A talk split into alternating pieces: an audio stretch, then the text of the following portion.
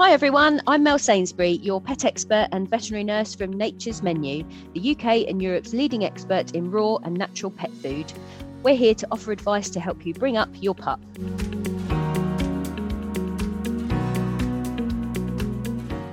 Now, I'm no dog whisperer, but our pups do seem to have an incredible vocal range. Are they just showing off their pipes, or do different doggy sounds tell us something about our pet's behaviour?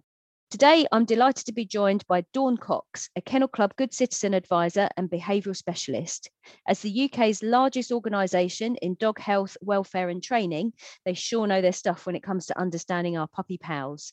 Thank you for being part of the Pupcast, Dawn. It's a pleasure. Thank you very much for inviting me.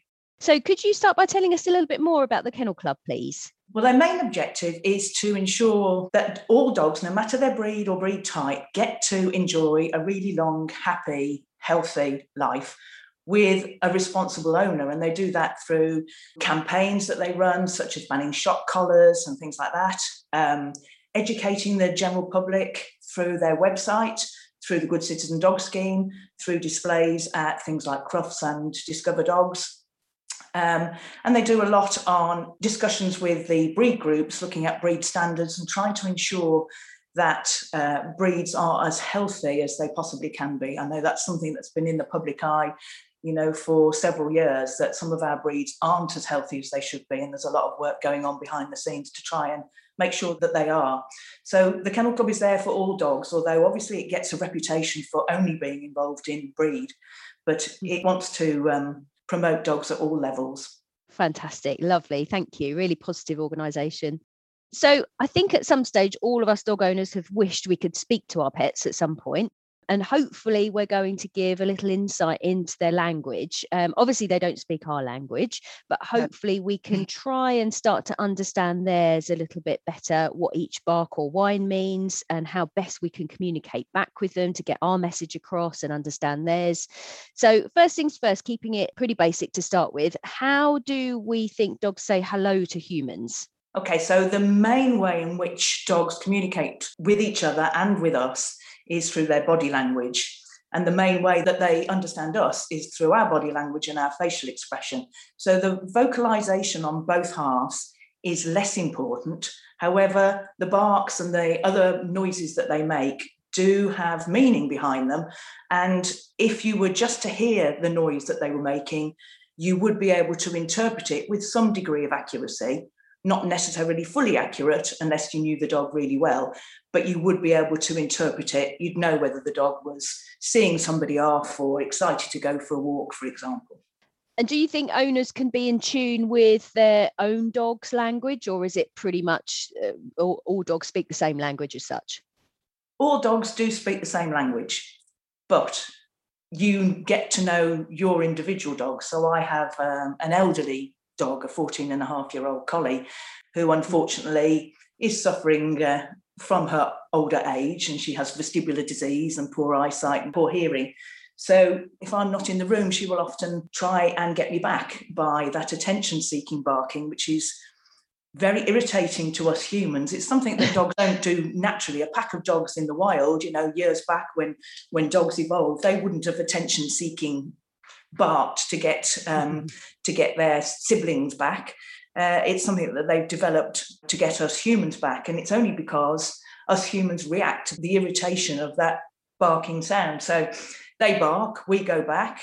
That's a, for them a very successful outcome. So it's a strategy that they'll then continue to practice because they know it works. So dogs tend to repeat behaviors that get a good outcome for them and don't repeat behaviors that don't get a good outcome.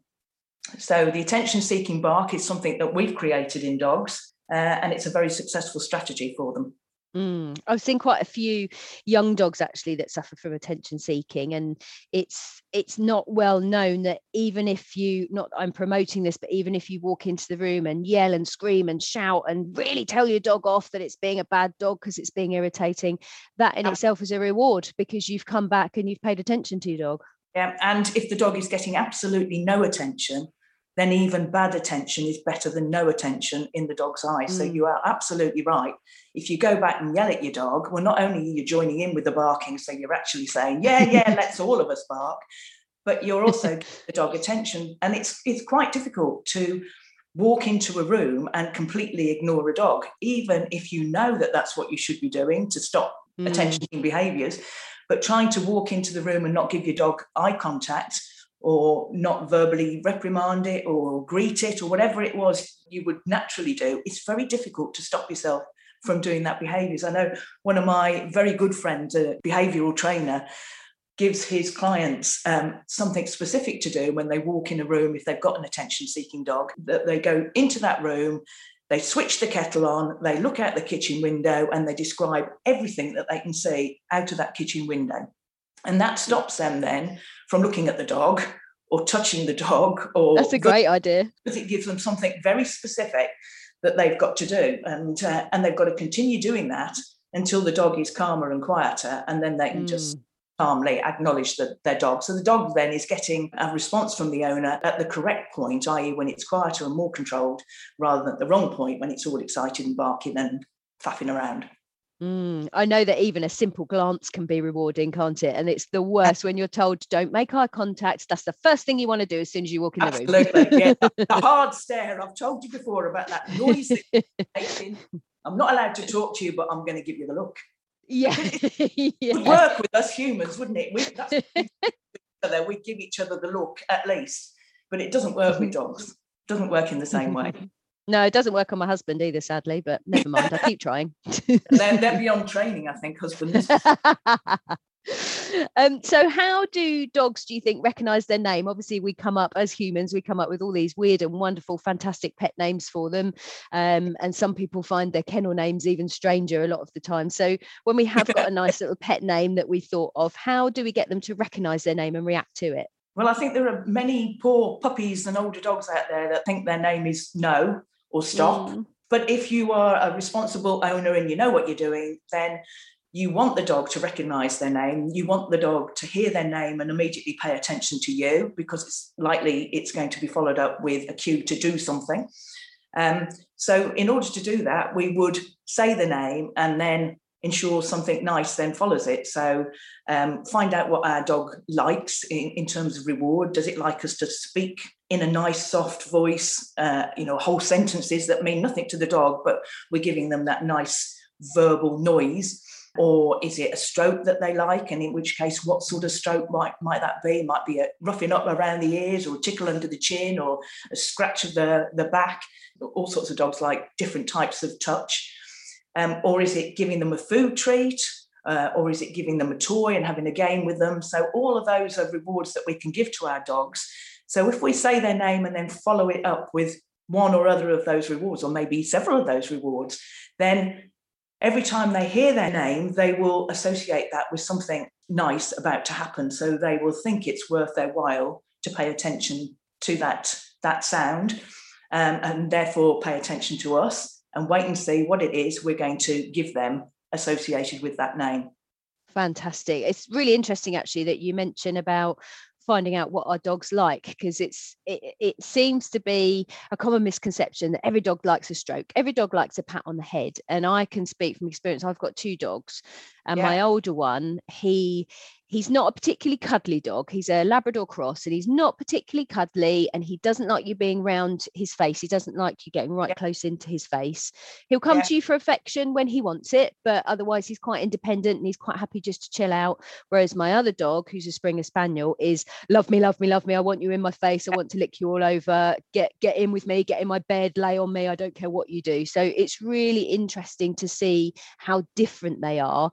And yeah. not every dog likes the same thing and I think a lot of strangers make that mistake, don't they, when they meet a dog they've never met before and yep. they go straight in, give it a good old rough behind the ears, and the dog thinks, No, I don't like that. Get off. I'd rather be just a little tickle under the chin or just a little smile will be absolutely fine for me. Thank you. Exactly. And I, I have no idea where the pat on the head might have come no, from.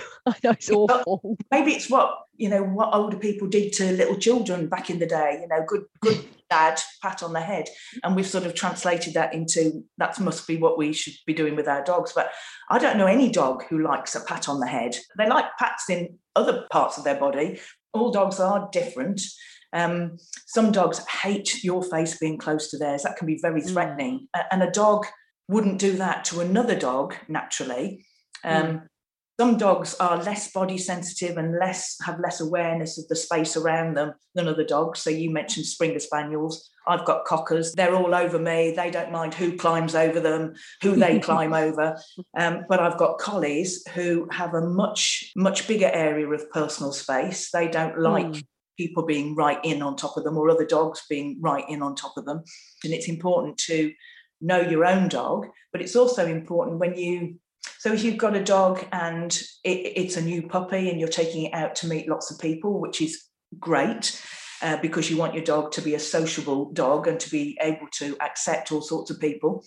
Um, but you want those people to be under some degree of your control. You don't want them rushing up and roughing your puppy up or mm. you know getting too close to your puppy overwhelming your puppy because that can really put a dog off people approaching them for life and we also mm. need to recognize that not all dogs are social butterflies. So some dogs are just not interested in other people. They might be something like a German Shepherd who tends to be one person or one family orientated and not really bothered about everybody else.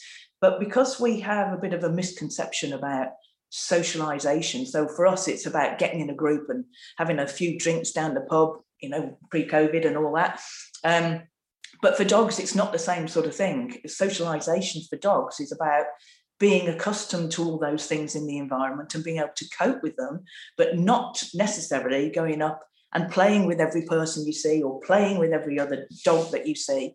Um, and some dogs are very sociable and they like to meet and greet other people and other dogs. And other other dogs would just say, "Please stay away. I need my space." And we need to recognize that all dogs have different personalities, different temperaments, and different life experiences. And we need to uh, treat them with respect. And if we're an owner, we need to be there to protect our dogs to make, and to make sure that they don't get overwhelmed by the situations that um, they're coming into contact with or we're putting them in. We need to control the environment to make sure that they learn at their pace and their comfort in order that they can react nicely, appropriately. We don't force them into doing things that we wouldn't want them to do, you know, maybe growling or backing away or pulling mm. a face, that sort of behavior, or, or worse. And when it comes to the growl, always, always, always listen to the growl and thank your dog mm. for being a great communicator and saying, I right, I've heard the growl. I know you're uncomfortable. I didn't spot the earlier signs, but thank you for the growl. I'm going to remove you from that situation in order that you don't have to escalate the, the behavior further, maybe, you know, snarl, air snap, or even bite because you're uncomfortable. I'm going to do something about it. I'm going to create space, take you out of that environment. Mm, really important, isn't it? It's growl isn't always bad. It's just the only way that they can tell you, Mum, I don't like this. Mum, I feel really uncomfortable. They can't pull you on the coattails and say, Please, can you take me away from here? Because I'm not really that happy. They've got to get it across somehow or other, haven't they? Nature's Menu is dedicated to the health and well-being of its pets and yours. Discover the world of raw and more by visiting naturesmenu.co.uk. The Pupcast podcast is offering an exclusive 20% discount to its listeners. Simply enter Pupcast20 at the naturesmenu.co.uk checkout. So, going back to listening to dogs and, and the different sounds that they make, broadly speaking, could you tell us anything about what do different dog sounds mean? Um, could we sort of get a, a, rough idea of what they're trying to say by the sounds and the noises that they make, or is it more about how they present in their body language? It's a bit of both. So if I could hear the dog but I couldn't see the dog, then I could hazard a guess at what they might be thinking and what the bark or the noise that they were making was about. I might not be as accurate. Well, I wouldn't be as accurate as if I could see the whole situation and the dog's body language as well, then obviously I'm much more likely to be accurate that way. But yeah, um, if we if we're thinking about a dog that's barking, so imagine the postman's just come to the front door, then the the bark that the dog will give mm-hmm. because there's an intruder about is a, sort of a run of barks. It tends to be reasonably low, but it's a series of mm. barks. And if that dog barks, I know that they're barking because they're alerting there's an intruder about. But every other dog in the neighbourhood, if they could hear it, they would know that that's what it meant as well.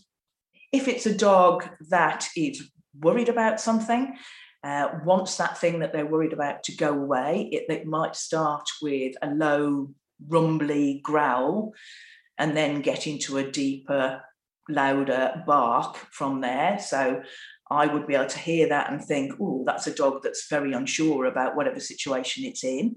If it's a dog that's barking for attention, then it's likely to be one or two barks and then a gap, and then maybe a bark and then another gap, then maybe three barks and a gap. And the gap is always about the dog listening to um, see if they can hear the owner come back, if that's what they're barking for, the owner's gone away. So they bark, are they coming back? So they stop barking and listen. Then they might bark again, then stop again and listen. Is it working? And of course, eventually it does, because eventually the owner will come back, so it does work. Mm, so those okay. are sort of the main barks, but then you have other sounds that the dog makes. So um, they might whine, that squeaky, whiny noise. Um, and again, that has different different meanings. So it might be a little bit of a, a whine to say, "Are you coming back?" It, it's it's a less noisy and an irritating thing than the attention-seeking bark, but they might whine first to uh, try and call you back, or they might whine because they think they're about to go for a walk and it's an excited whine, a happy whine, or they know that you've just walked through the front door. So it has a different pitch. It's much more likely to be um, a higher pitched whine or a higher pitched bark when they're excited than it is if they're whining because they're wanting you to come back. It would be a lower pitched sort of whine. Then they sigh and they moan and they groan. Um, and that might be in pleasure. You know, a dog a dog that greets you and rolls over onto its back and you start tickling its tummy might moan and groan in pleasure but moaning and groaning could be that the dog's in pain as well so sometimes those noises you need to hear them in context with what you're seeing so looking at the dog's demeanor looking at the general situation and tying it up with the noise that you hear um, will then give you a better picture of actually what's going on Brilliant. No, lovely. That's great. Great advice. Um, so how do you think so they're all sort of warning noises or anything like that? How can we know when our dog is happy? Do they make a happy noise, do you think?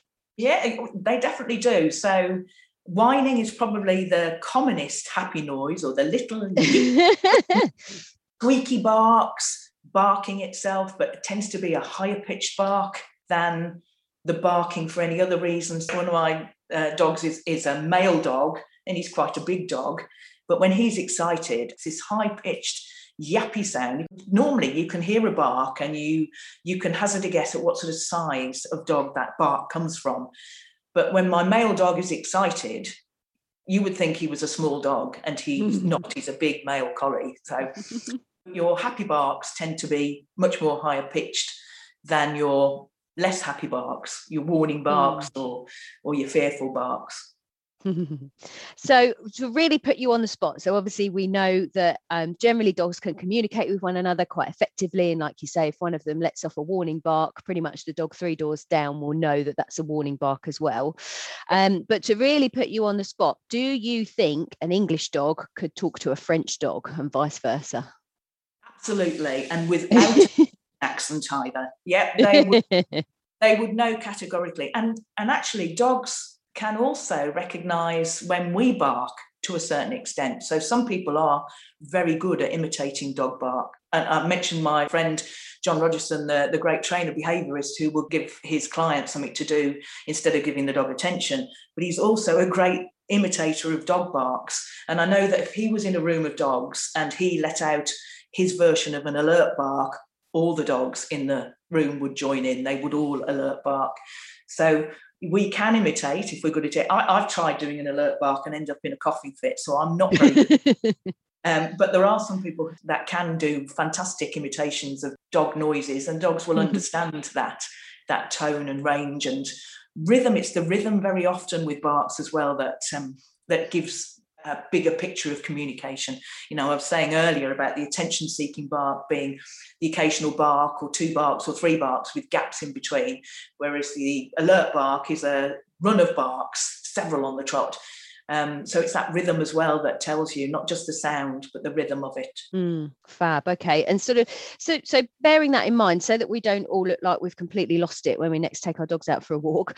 Um, how can we get our dogs to understand us when we're talking to them or when we're training? So would they pick up on tone of voice? Obviously, we've covered body language, but how can we sort of get them to understand our body language maybe a little bit better or do they understand specific words when you're talking to them or does that take training to get them associated with specific words? So how can we communicate a little bit better with our dogs? So dogs can be taught to understand lots and lots of human words. So there was a, a great border collie who's uh, since passed away but he had a vocabulary of 200 words and that included about 180 individual names of toys. Yes, I remember him. He was fantastic. Yeah, Gable, his name was a fantastic dog, and and was part of um, a couple of experiments to do with Lincoln University on looking at how um, how dogs communicate and what they can learn. And they determined that his understanding of vocabulary was that of a two-year-old child, which is quite amazing. Now, mm. most dogs are not that good, but most dogs do understand various words that we say. So some of the words that we inadvertently teach them um, rather than specifically training, but things like walkies, car, mm. squirrel, cat, dinner, sweeties, all those noises. Um, and it's because we say those words and then it's followed by whatever it is we're talking about. So we'll say, oh, Do you want to go walkies? And the dog will know oh next bit is they get my lead out and we go for a walk. And that so they then associated the word walkies with what's going to happen next which is pleasurable and the same with dinner. Would you like your dinner? You put your dinner down. Um, and training is no different really except we're more purposefully putting a word in front of an action. So to train a dog we need to get the dog to do something and the easiest way very often is to get the dog to sort of lure the dog into doing something with a treat. So most dogs will eat, of course. most mm-hmm. dogs really like the food, of course. Um, so having a treat and moving the treat over the dog's head so that the dog looks up, bottom drops down, dog is now in a sit. If you then start saying sit immediately before you do that action, then the dog will start to pair up the word sit with the action that they're going to do and the reward that follows. So they start anticipating. So they hear the word sit, they'll do the action, you reward them. You don't have to then do the luring in between. So that's how we start to teach our dogs um, that association of an action with something pleasurable following it. And it depends very much on. You know, it's not just about treats, because as, as we were saying earlier, dogs like all sorts of things as rewards. And if we're mm. going to use something like a treat or a game with a toy, we also need to put a lot of us in there because the most important thing in that reward situation should be us because we go everywhere with the dog. We need to make sure that we are pleased, we we talk to them in a nice voice, we fuss them with our hands, we play with them, as well as giving them a treat or giving them a game. You know, it's no good just waggling the toy in the face and saying, yeah, grab a hold of that and enjoy it. Mm-hmm. We need to put something of ourselves in that scenario. So making sure mm-hmm. we're part of the game and we're excited as well. Lovely. No, that's brilliant. And so, touching again on body language, what would you say are most important for the, the key basics that any owner should really take the time to learn? So, obviously, dog body language is incredibly in depth, and there's probably still some that we don't even understand ourselves yet. But what would you say are the most basic things that, that owners should really be aware of? Um, probably the tension in the body, um, because a relaxed dog will be very loose and fluid in their movement. So their body won't be held in a straight line. Um, it might even wag in rhythm with the tail. The tail will be a nice, gentle wag from side to side.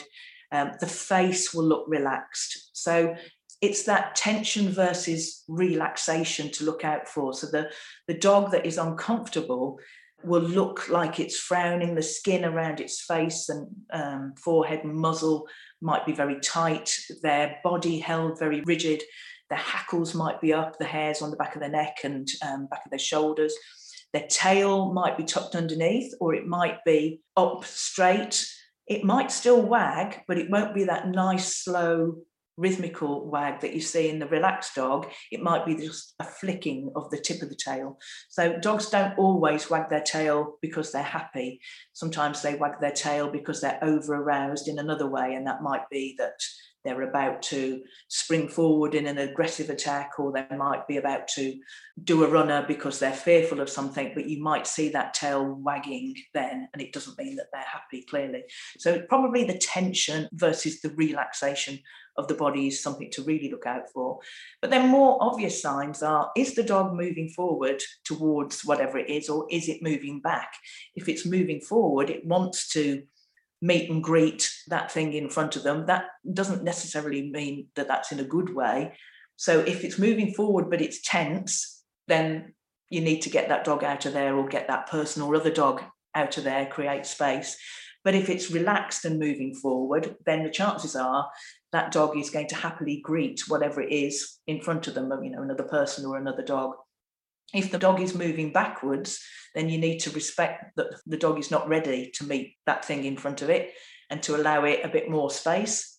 Mm, no, fab. I think that's brilliant advice, and and anybody with a dog really should sort of just take the time, like you say, just to learn a little bit of, of basic dog body language, so that they can avoid those those horrible moments and just build a nice relationship with their dogs. Really, at the end of the day, dogs evolved to be man's best friend or woman's best friend, and we've sort of lost that a little bit along life's way. And the thought is that dogs need other dogs as their best friends, that dogs need to go to the park, be let off lead, and a little gentle pat up the bottom to say, run along and go and play with all your doggy playmates. Mm. And not what it's about. The dog needs to have playmates, but you should be the most important playmate in the dog's life. So mm. you need you as the owner need to learn how to play with your dog, how to give your dog pleasure, how to gain pleasure from your dog. You know, we like to play. We need our dogs to play with us as much as our dogs need to play. You know, it's a two-way street. We both get a lot of feel good factor from having a great game with each other and it keeps the dog out of mischief. You know, not every other dog in the park will want to play with your dog. So mm your dog might be told to run along and play, and all it's experienced is, oh, I run along and play. And then it approaches the wrong dog. And that wrong dog says, get out of my space, not too kindly. And then that one experience can be enough to really alter the temperament of your own dog. And none mm. of us would find it easy to live with a reactive dog, a dog that's reactive to other dogs. So if we can avoid those potentially confrontational situations, absolutely great. Really, only allow your dog to play with dogs that you know are sound, with owners that are happy for you to allow your dog to do that and make it short and sweet. And then play with them 10 times as long yourself because. Dogs speak dog language so much easier than humans, so it would be very easy to deaf the owner out of the equation if they were getting all their fun from other dogs, unless we really put some effort into it. Yeah, no, that's fantastic. That's really great. Um, well, I have learned loads today. Um, but before we all go off and start trying to have a chat, barking at our dogs over a cup of tea, discussing the episode of EastEnders last night, um, where can our readers explore the topic of dog behaviour and body language a little bit further? Well, the Kennel Club is a great website, loads and loads of information on there. Um, a lot of the charities do uh, great uh, pieces of advice and um, videos and things things like the PDSA, the RSPCA, Dogs Trust, all those big charities have great uh, articles on training and communication. So they're worth looking at. Uh, the internet in general, great posters. We all learn in different ways, don't we? But looking at a poster of different body postures that dogs adopt and um, and how they might be feeling and what they might be trying to communicate. That's a great way of learning for many people.